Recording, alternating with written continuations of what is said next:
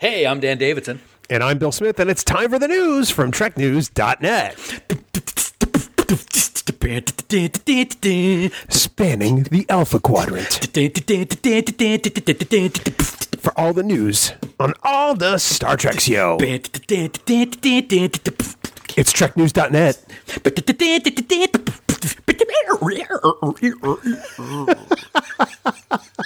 Online at treknews.net. Oh my word. Greetings, everyone. Welcome to the weekly Trek Geek Star Trek news show, the news from treknews.net, the oldest brand new Star Trek news podcast in the podcastosphere. Happy to have you here. Dan, up first uh, for the week of September 24th, 2020. It looks like the 2020 Emmy Awards were held this past weekend, and Star Trek was represented well, but did they prevail? Well, I guess you could say kind of. I mean, uh, anytime you win any Emmy, it's an amazing accomplishment. Uh, the Star Trek franchise had six Emmy nominations in total up this year five for Star Trek Picard and one for Star Trek Short Treks. And Picard was the winner for uh, the Emmy for Outstanding Prosthetic Makeup for a series, limited series, movie, or special. Um, so one out of five. Uh, short Treks uh, was up for Outstanding Short Form Comedy or Drama Series. Uh, however, it lost out to AMC.com's Better Call Saul Employee Training Legal Ethics with Kim Wexler. Uh, all in all, uh, this is the uh, the 37th Emmy Award for the Star Trek franchise, which uh, which ain't too bad when you think about it, is it, buddy? No, it's really not. I, it's it would be nice if they could win a uh, an Emmy for acting or for the Yeah. production itself. But hey, Emmys like this are still incredibly important, and they highlight the great work being done by some amazing people like uh, like Neville Page and James MacKinnon and and all those folks. Um, I'm so proud of what they've done, and it just it looks fantastic on the screen, and actually looks you know real.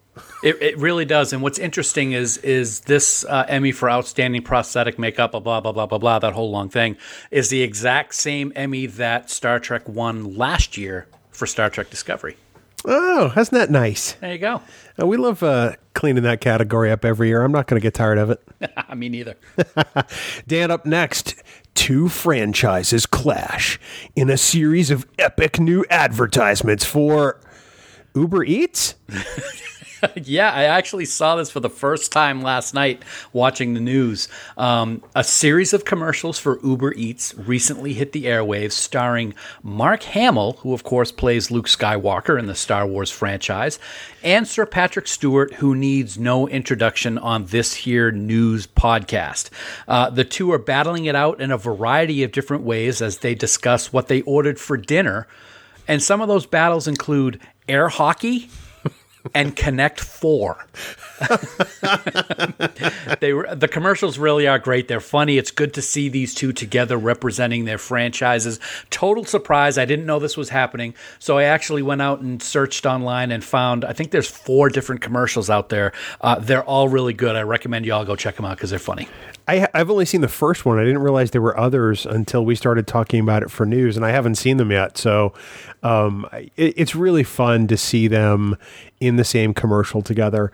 Uh, Mark Hamill is, is just such a great presence online, is, and so is Sir Patrick. And to see them together in an Uber Eats ad is just, uh, it's everything the world needs right now. It is everything, and I will say, of course, we know Mark Hamill from from Star Wars, but he's done so many great things. Yeah. he channels his Joker in some of these commercials too, which is pretty cool. I think you'll really like him. Mark Hamill is my favorite Joker of all time. Oh, he's great. Um, you know, and and that's that's putting him a bunch uh, above a whole bunch of people, and I'm okay with it. So That's okay. And Dan, finally this week in news, as we talk about the stories of the week, it appears that a certain first officer of the Enterprise 1701D, uh, had he had his way when making some of the next gen films, a familiar nemesis, no pun intended, would have played a major role. Yeah, Nemesis. That's pretty funny. Like it. Thank you. yeah, during a discussion of Q's character development recently at uh, GalaxyCon, the moderator asked Jonathan Frakes and John de Lancie to clarify something he had heard before. Specifically, if there was a plan for the second TNG film to be the ultimate Q adventure, as he was quoted as saying. Frakes, who of course directed First Contact, said involving Q was actually his idea, quote, this was my that was my pitch. Well, from my good fortune of getting involved with the movies, I kept saying, when is our finest nemesis going to be in the movies? I'm still surprised that wasn't so. End quote. I think that's interesting. And now, as we all know, the second feature film brought back the Borg with Alex Krieg, uh, Alice Krige playing the new character of the Borg Queen.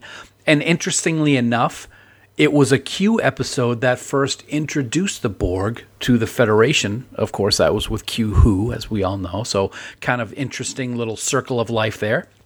Delancey agreed it was surprising Q hadn't appeared in any of the TNG films. When asked, he simply said, quote, yeah, I have no idea what the story is there, end quote. So he sounded a little disappointed. Regarding the Q Continuum, a fan asked de Lancie uh, what Star Trek planet he would like to visit in reality, and he took that opportunity to talk about what he saw as another lost opportunity for his character. And he said, quote, the place that they never got into it, which is too bad, which was what is the continuum?